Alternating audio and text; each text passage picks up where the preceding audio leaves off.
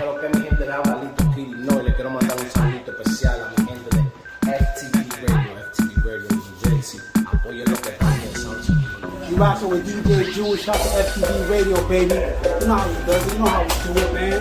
No games out here. Oye, güey, que lo que es FTV Radio, no bulto, la página que te arranqué ahora mismo, FTV Radio, te lo dice el loco, bacana de FTV Radio, que lo que FTV Radio. El movimiento básicamente de lo que estamos haciendo ahora, ¿tú te refieres? Lo que estoy haciendo ahora. Sí, lo que está haciendo ahora.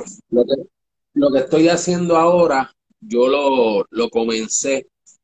eh, fue un proyecto que com- comenzó honestamente hace como dos años y medio, más o menos. Pero no, no se vino a concretar o a materializar hasta, diría, finales de enero, principios de febrero de este año. Ok. Eh, yo empecé hace dos años y medio con lo que es la emisora Radio Callejón Urbano. Radio Callejón Urbano es una emisora de pues, música urbana, ¿no? Empezamos con, con el concepto urbano y empezamos haciendo un programa en vivo por la mañana con mi hermano Black Omar. Este, programa se llama The Urban Morning Show. Eh, era un live show todos los lunes, miércoles y viernes a las 8 de la mañana. Comenzaba ese programa. Entonces, dentro del programa, pues básicamente yo fui explorando y viendo ciertas tendencias, ciertas cosas, y, y una de las cosas básicamente que vi es que las redes sociales y, y sobre todo lo que es el networking, eh, todas estas páginas desde YouTube, Facebook, eh, Instagram, todo lo, la gente que estaba haciendo social media, que estaba jodiendo con social media, estaba jodiendo desde un punto de vista comercial, pero a la misma vez bien superficial. O sea, la música no tenía sustancia en el hecho de que no, no, no, no, no te habla más allá de eh, sexo, jodera, mueve el culo, mujeres, eh, tengo esto, el role, tengo el Patek, tengo carro, tú sabes, no, no me daba, no me brindaba. Y mano, yo vengo de una generación que, que yo vi nacer la primera generación desde el rap en español, desde el final de los 80.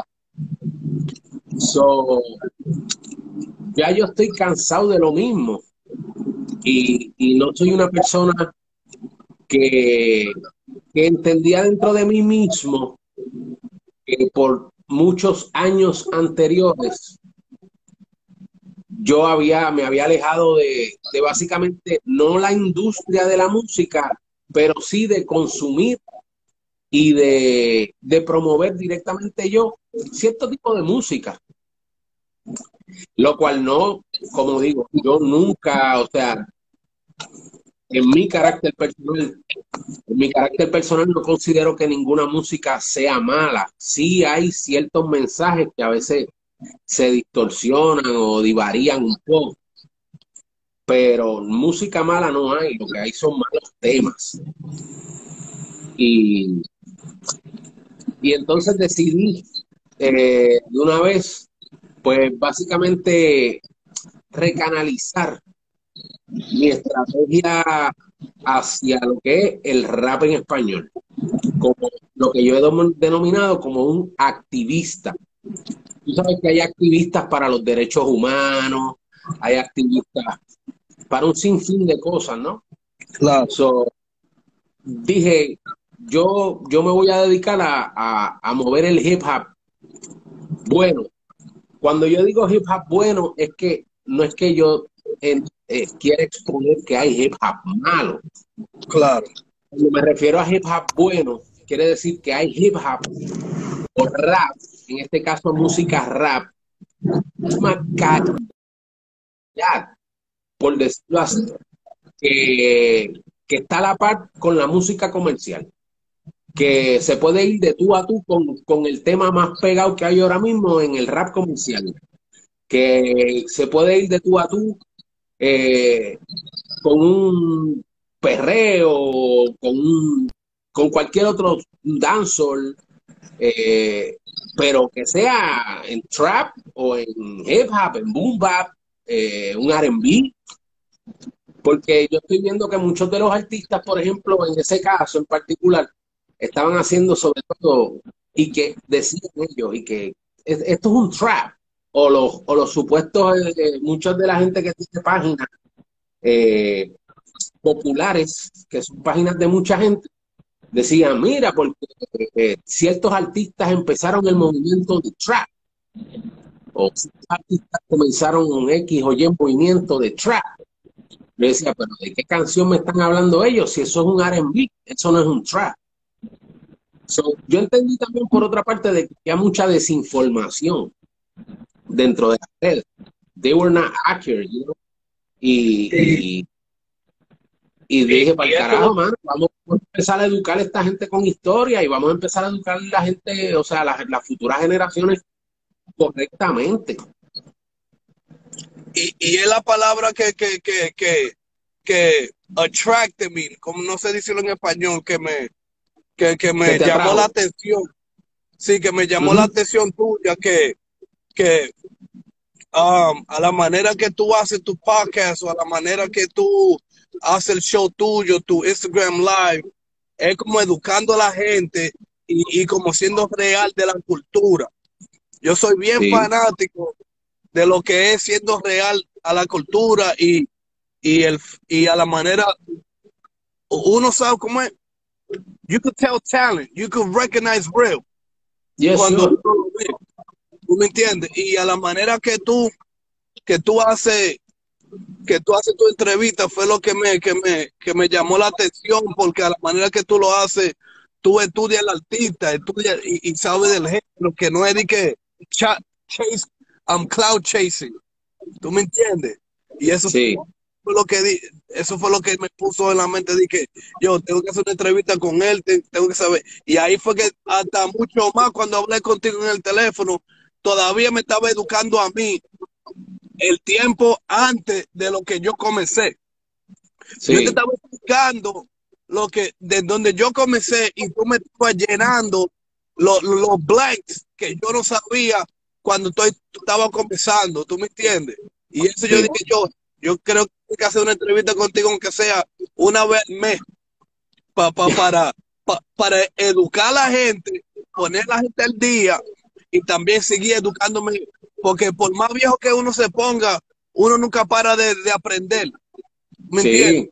Y gente como tú, como yo te dije, yo, yo, yo he entrado en este género siendo un estudiante, no dije que privándomela, yo he con, you know, trying to keep it true to the culture con la cultura, siempre siendo leal con la cultura.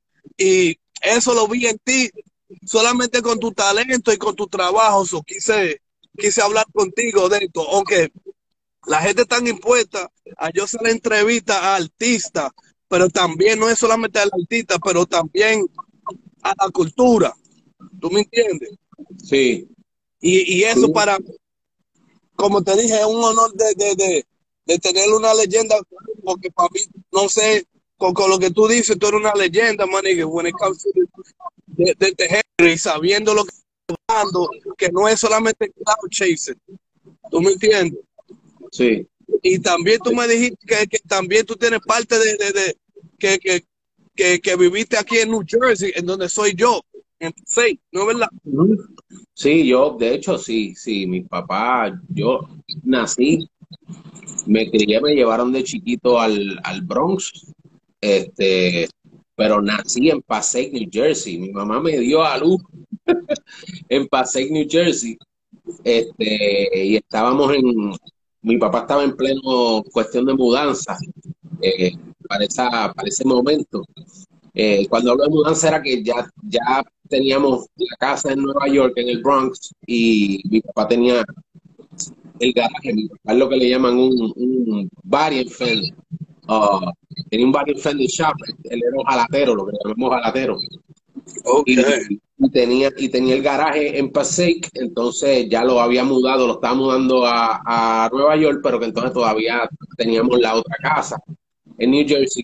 Y, y pues estaban en la cuestión de la venta y demás, pero que estábamos todavía 10, 15 días, un mes más o menos, estábamos en New Jersey cuando, bueno, estaba, estábamos, yo estaba en la barriga de mi mamá, cuando mi mamá, pues, yo le di con joderle la vida a mi mamá y salir a este mundo del rap. Duro, duro. Yo nací en New Jersey, en Passaic, y, y de ahí entonces, después me llevaron a, al Bronx, y después del Bronx estuve como, te diría, como 7, 8, 10 años viviendo allá y, y me mudé para Puerto Rico. Nos fuimos para Puerto Rico, tuvimos un tiempo en Puerto Rico, siempre viajábamos. Duro. Parte de mi intermedia, de, de la escuela intermedia que viví, eh, y diría básicamente el proceso ese de, de, go, de going from middle school to high school. Este, pues lo viví en Puerto Rico un par de añitos, hasta que me volví, entonces nos volvimos a ir nuevamente a Nueva York y luego entonces después de Nueva York no, no a Puerto Rico hasta 16, 17 años que, que fue por unas vacaciones que fui a Puerto Rico, pero, pero fui engañado por mis papás, porque, porque yo lo que pasaba era que honestamente yo cuando empezó el hip hop en Nueva York, en los Estados Unidos, yo viví esa década, yo nací en esa década donde se forjó y nació el hip hop en la ciudad del Bronx.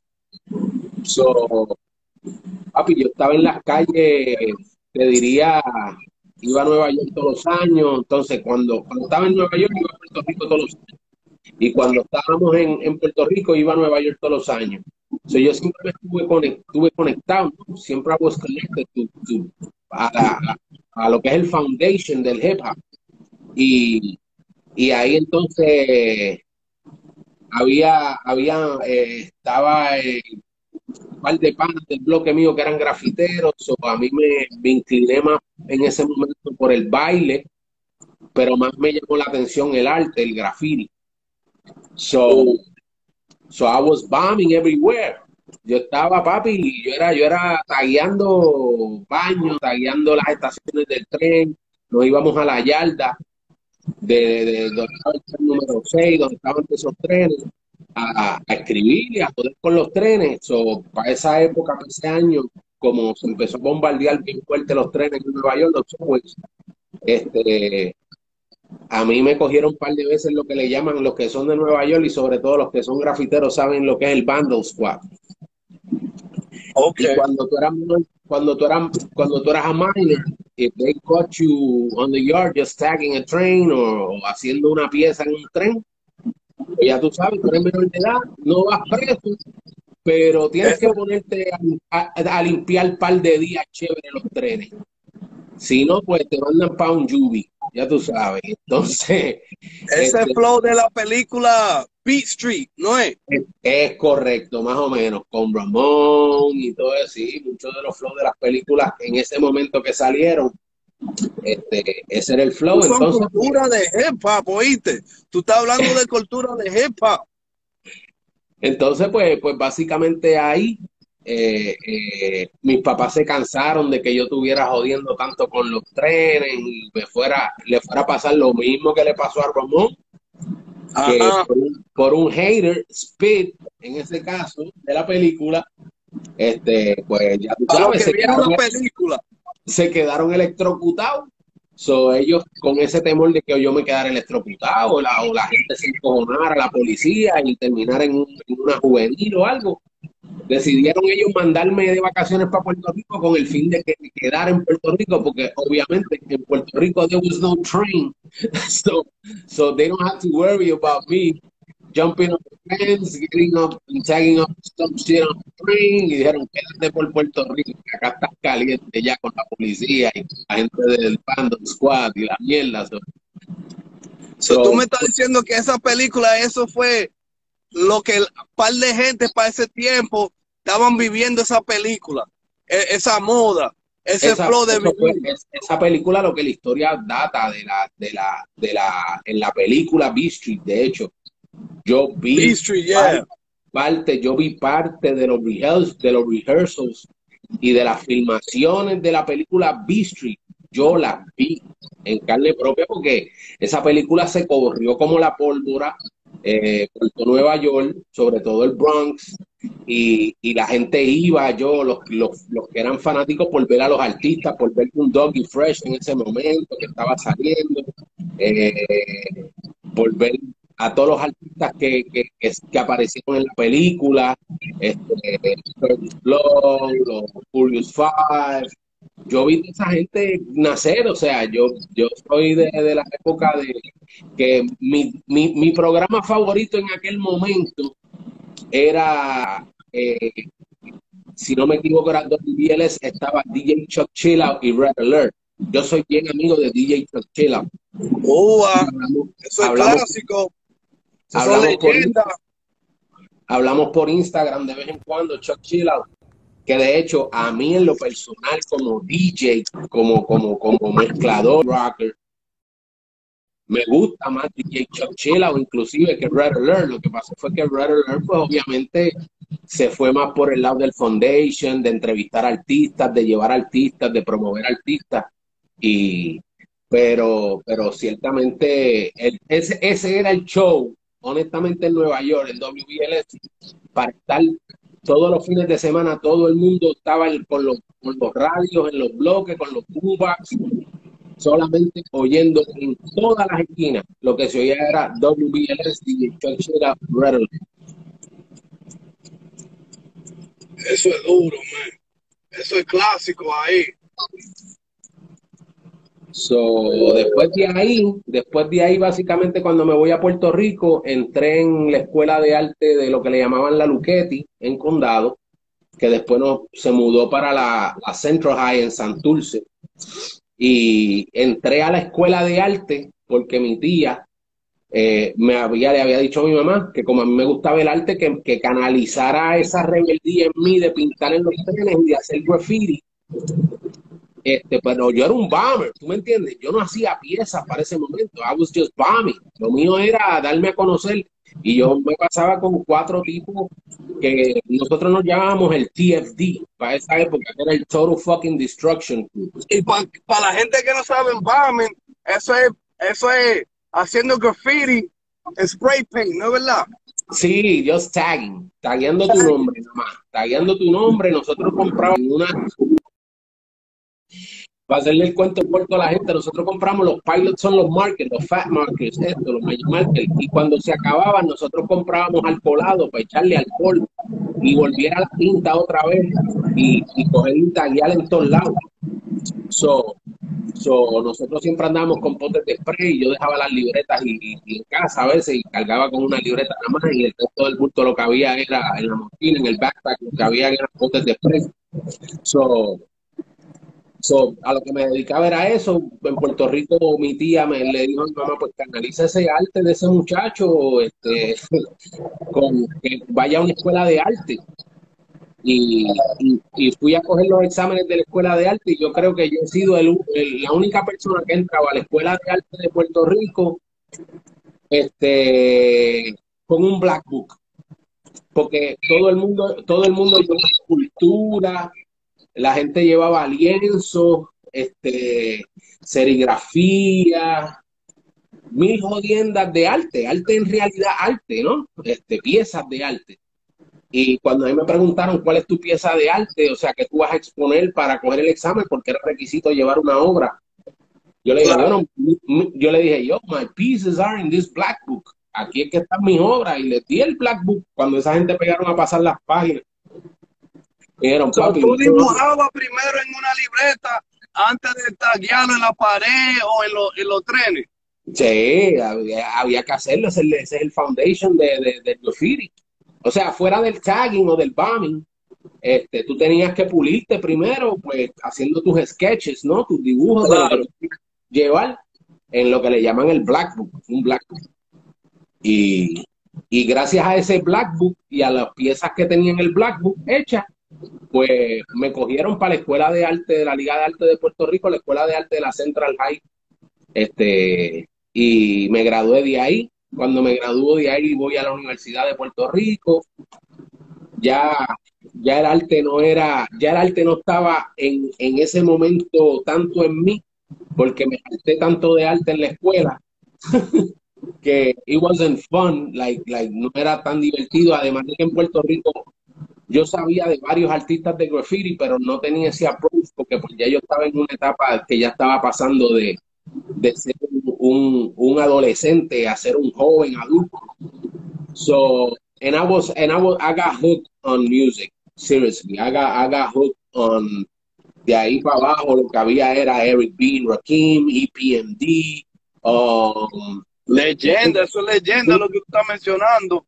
Boogie Down Production, este, Public Enemy, eh, NWA, aunque yo siempre he sido bien West, bien East Coast, ¿no? Porque me crié en Nueva York. Yo, ah, ah, yo era de los guerreros de que yo decía, nada, nada, nada. Si Tupac se fue para el West Coast, fuck Tupac. ok, ok. ¿Verdad? En ese momento, hoy en día, después que analizo toda la música de estas leyendas y todo, ah, mi mente obviamente cambió por completo. Pero en, aquel, en, aquel, momento yo era New York, New York, the home of the boom bap, eh,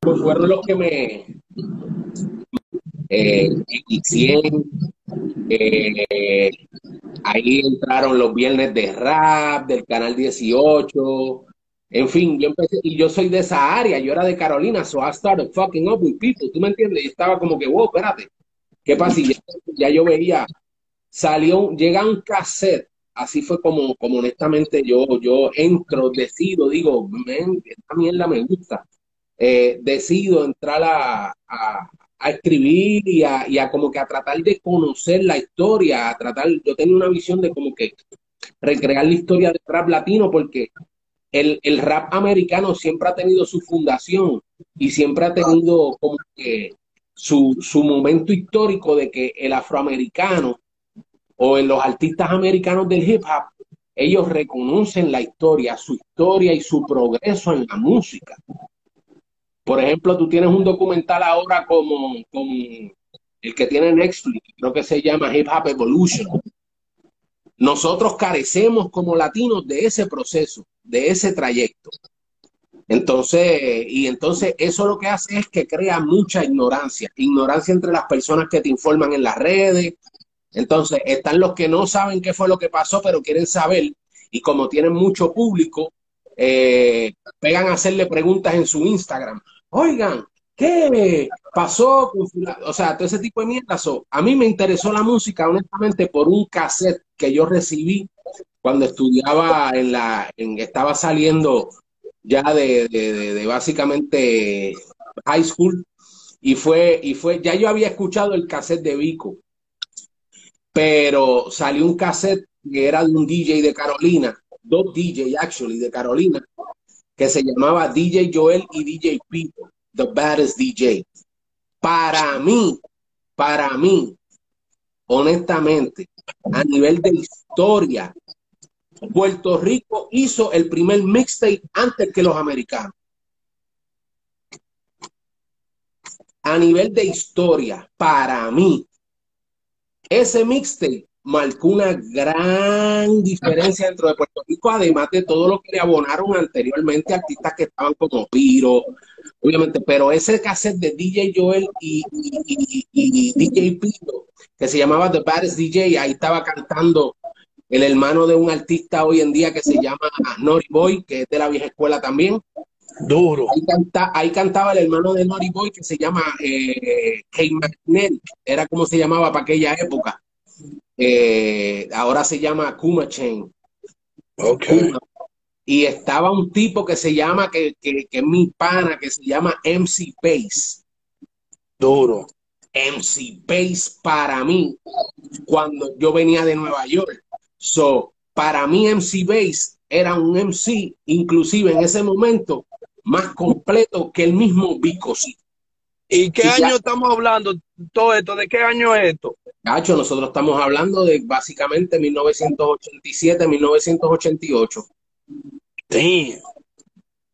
So, en ese momento, cuando, cuando más o menos sale ese cassette y sale MC Bass, él fue sin compasión de MC Bass. ¿Qué pasa? Que MC Bass te rapeaba en inglés y en español. rap, he, he, was from the Bronx too, so I identified myself with him. Yo me identificaba con el tipo y porque yo decía, wow, este tipo está cabrón porque este tipo te rapa en inglés y te rapa en español. He rap in Spanglish. Duro.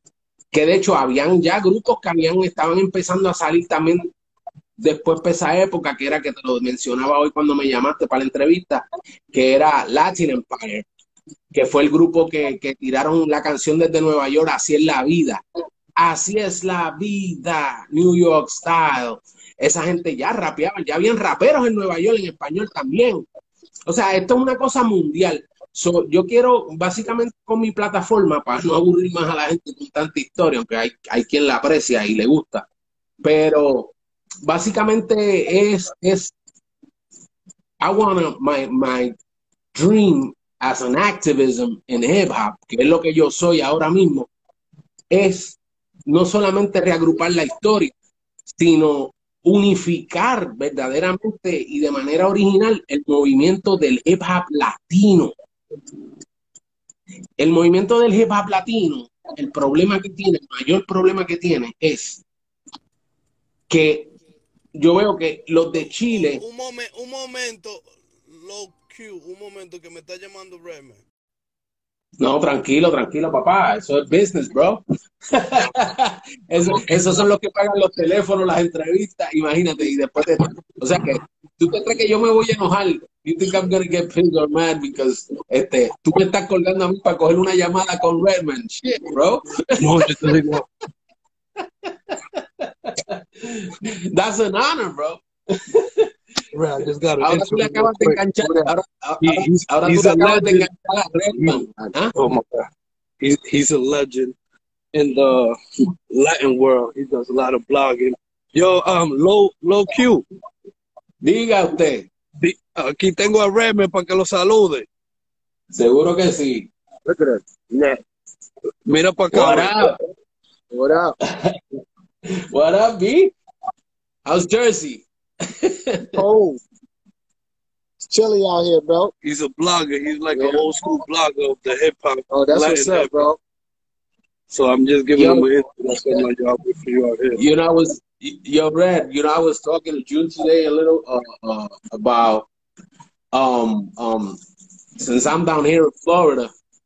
I told him, "Well, you got Redman. How about hooking up some artists with K Solo, which live in Tampa? Yo, K Solo was a dope artist, bro. You know that's my brother. He, he used to spit fire. Yeah. K Solo's still doing his thing, man. Like his, yeah? his son is fire. Yeah, yeah I follow him. His K son Solo, is fire.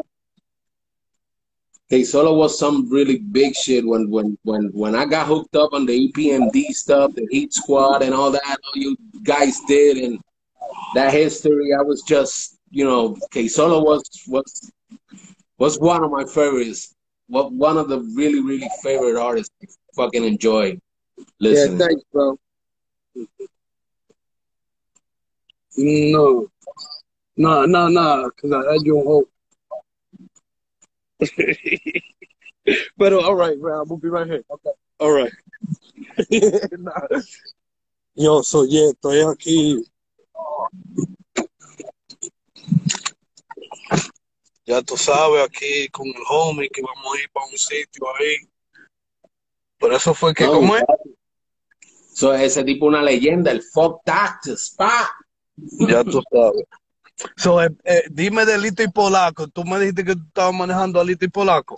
Sí, una vez, uno, bueno, este, una vez ellos se desprenden de Pina y, y en un momento dado cuando ya, este, el polaco estuvo, estaba trabajando con Héctor, pero que estaba en, en cuestiones de que Héctor estaba en su vuelta y demás, entonces se trató como que de hacer unos shows para el dúo, sí. Sí, los trabajamos a ellos, traba, este, fui a, obviamente ya yo estaba, ya yo estaba trabajando con Lito. Cuando Lito sale de Pina, este, y mano, fue, fue algo bien bonito ese momento, porque ahí, ahí fue que yo maduré ciertamente en la música, porque yo tenía conocimiento, obviamente, de knowledge de, de, referencias a nivel latina, de España, lo que se estaba haciendo en España, lo que se estaba haciendo en Colombia, en Chile. Muchos grupos estaban haciendo su vuelta, que era lo que te estaba explicando, pero que el movimiento del hip hop latino nunca ha engranado como movimiento. Se trató eventualmente por un movimiento que trató Lito, porque Lito empezó a joder conmigo, o sea, empezamos a joder en el hecho de que we bonded, éramos como hermanos, éramos como tú y Redman ahora mismo, éramos, you know, nosotros íbamos para todos lados, yo tenía que correr los shows, tenía que correr la tarima, o sea, estábamos solos.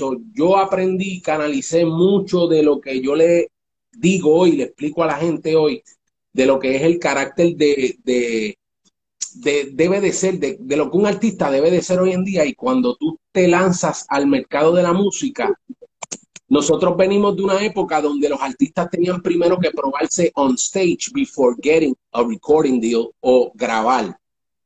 Por lo menos así fue en Puerto Rico. Y entiendo que en República Dominicana y en muchos países latinos igual. En ese momento tú tenías que probarte como un artista en tarima, que te vieran, que tú te expusieras ante el ojo público, obviamente antes de llegar donde un playero o donde un negro o grabar. ¿Qué sucede? Que entonces en ese proceso con Lito yo entiendo y comprendo un poquito más cómo es el mercado de la música ya a nivel, al nivel que estaba él, obviamente, que es pues una de las leyendas primordiales dentro de lo que es eh, el rap y la música, el hip hop, el storytelling, y la música comercial, porque Lito siempre jodió con música comercial, pero tú escuchas, hay gente que podrá decir, no, pero que eso fue un artista de reggaetón. No, cabrón, si tiene cinco reggaetones o cuatro reggaetones en mucho toda su carrera, todo lo que ha hecho es rap. So, so, yo, pues, pero comprendí ese lado de la música, ese lado de estar todas las noches en los estudios, ese lado de, de, verdaderamente meterme de lleno en, en el fogón, como decimos nosotros. Y, y me lo disfruté, fue una experiencia buenísima, crecí mucho, aprendí mucho porque tuve que ser, eh, eh, emplear lo que le llamo yo a la gente la autogestión. Oye, tú tienes que ser, hacer carátula. Tú tienes, you gotta fuck up with Photoshop. Tú tienes que saber eh, de grabaciones tienes a veces que grabar, eh, llegar las voces a, en aquel momento grabamos mucho donde Durán o donde este, Nine Finger, Rafi Meléndez, o, o sea, íbamos a muchos estudios. So, tú te tienes que llevar la sesión de, de, de, voces, velar la sesión de voces, que no te pirateen la sesión de voces o que se queden con un backup copy de la sesión de voces para que después se filtre la canción. O sea, son muchas cosas. Tú tienes que bregar video. Eh, So, so tienes que bregar con un foto shooting que hay que hacerle al artista, no, que, que la prensa, que mañana tenemos que estar donde tal periódico haciendo tal entrevista o tal TV show. Y, y, fue impresionante las cosas que yo aprendí a hacer solo, o sea, a pulir, porque ya yo sabía algo, pero entonces a desenvolverme en el mundo solo. Yo creé este network solo, de la nada, o sea, a mí no me ayuda a nadie. Yo edito mis videos, yo hago todo mi arte. Eh, el logo, obviamente, sí, sí me lo hicieron en unos hermanitos en Venezuela que son unos grandes diseñadores.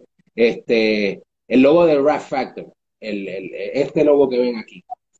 Y que ya eso, obviamente, pues ya tiene ropa, ya empezamos a vender el merch.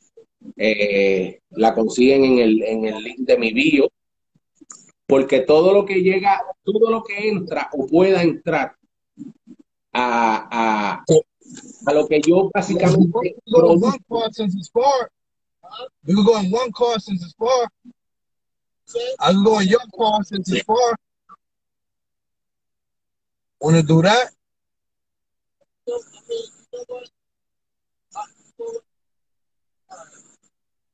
Vamos a seguir yo trabajando aquí.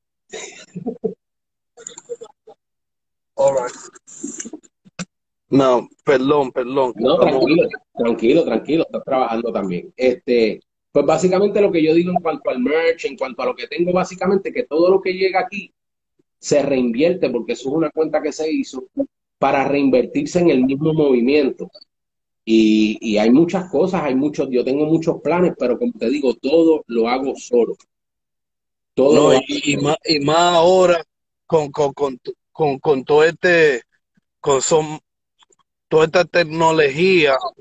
No, hoy en día está, hoy en día es un piece of cake. Yo veo a todos estos tipos, no, porque tengo que mandar a hacer el app, no, porque tengo que mandar a hacer esto, no, porque hay que hacer lo otro. Y I'm like, nigga, what?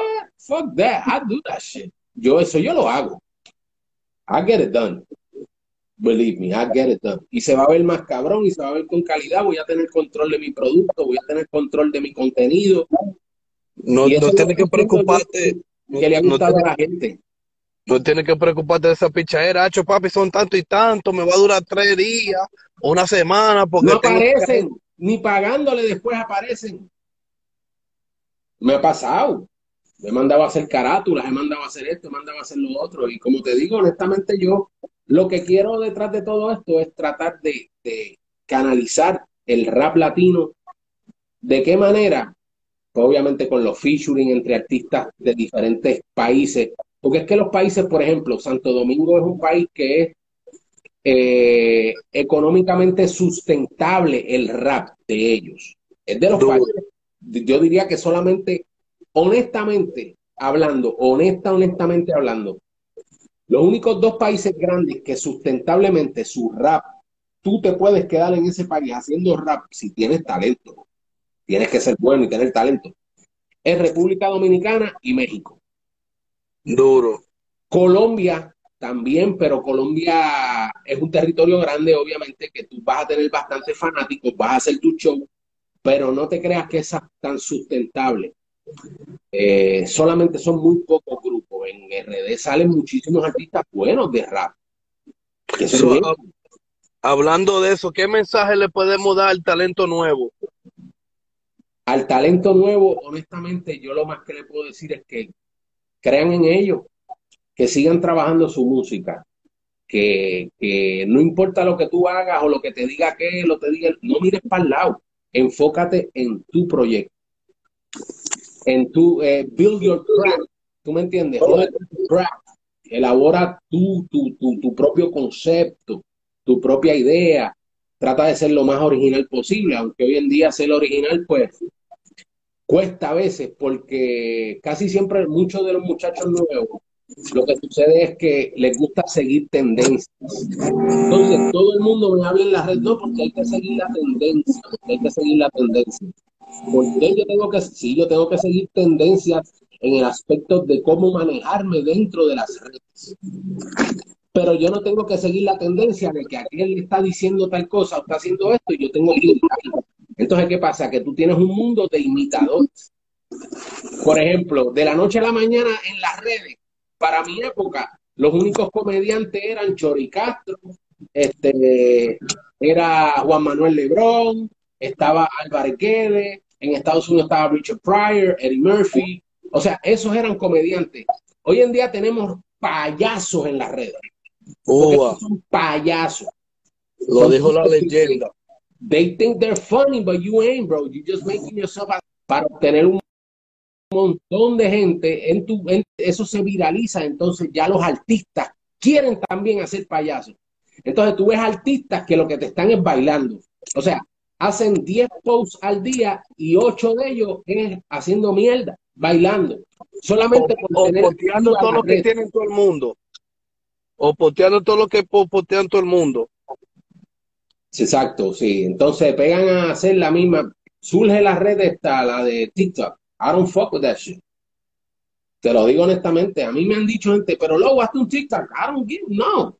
Yo no voy a hacer ningún TikTok. Hablando de TikTok. Dile a la gente. Dile a la gente. papayazo, papayazo, el que quiera bailar. Oye, la gente le gusta bailar. Yo no tengo nada en contra de que la gente baile. Yo sí entiendo que la gente quiere un desahogo, quiere bailar y la gente está chévere para la gente regular. Pero ya entonces llegan a hacer sanganería y cosas que, de verdad que. Si tú no tienes TikTok, dile a la gente tus redes sociales en donde te pueden encontrar y, el, show la gente la gente me puede encontrar aquí en Instagram como LowQGram Me puede encontrar en Twitter como Low Q. Flat. Me puede encontrar en Facebook, estamos como Radio Callejón Urbano, que es la emisora que yo tengo, que ahora va a entrar en un nuevo formato, donde este nuevo formato va a ser 100% Latin Hip Hop, RB y Latin Trap. Pero va a ser música comercial de Latin Trap, de Hip Hop y de RB. Va a ser como un Hot 97. Va a ser como Shady 45. Duro. O sea, yo no voy a venir con el flow y hacer otra cosa. La gente se cree que no, porque hay que ser underground, hay que ser el más oscuro. No. You grab that CD? You, you've been to. Tú tienes No, no, todo no, el mundo yo- máximo de, You want it? un montón de All cosas en la música que tú tienes All que right, hacer. shit. y seguir. So, so, esto es lo más importante dentro de todo. Y la emisora viene una emisora comercial como si fuera Hard 97, como si fuera Shady 45, pero con Latin Hip Hop, Latin Trap y R&B. Y obviamente estamos en YouTube, ahí me encuentran en Facebook en Radio Callejón Urbano y en Facebook en YouTube. En YouTube estamos como Radio Callejón Urbano también. ahí es que tenemos- entra lo de la videoreseña y toda la cuestión de, de trabajar básicamente lo que es la plataforma de YouTube desde un plano de vista de análisis profundo. Porque mucha gente te hace reacciones. Ah, video reacciones. Pero cuando a implicar el término de una reacción, es una reacción alérgica o una reacción a algo que te impacta, y tú lo que ves gente que solamente escuchan un video en, en YouTube y van a reaccionar y lo que te hacen son caritas. ¡Wow! ¡Oh, mira qué dijo! ¡Ah, mira esto! Ah. No. Entonces, ¿dónde está el análisis de la letra que ese tipo se jodió escribiendo, haciendo un video, haciendo un audiovisual, haciendo algo? ¿Cómo analizamos? ¿Dónde vemos los códigos del video que a veces pasan por desapercibidos? Esta era lo que todo. Yo vengo de la era del MTV. Cuando nació el MTV, yo vi el MTV nacer. O sea, y a mí me llevaban a un programa como, por ejemplo, yo veía un programa como MTV Raps o, veía diferentes, vi nacer BET. So, so, yo vi los videos, cómo me los explicaban los artistas, cómo, cómo los, eran obras de arte. So, hay que mirar un video de los artistas de esa manera, de una expresión artística audiovisual. Low, low Q, um, el Instagram se me va a caer porque ya Dale. casi es la hora. So yo te tiro para atrás para la parte 2. ¿Tú me Dale, entiendes? Dale. So bendiciones, Maggi. Gracias por la entrevista. Yo te tiro para atrás. Dale, papá. All right, all right. What, what, what?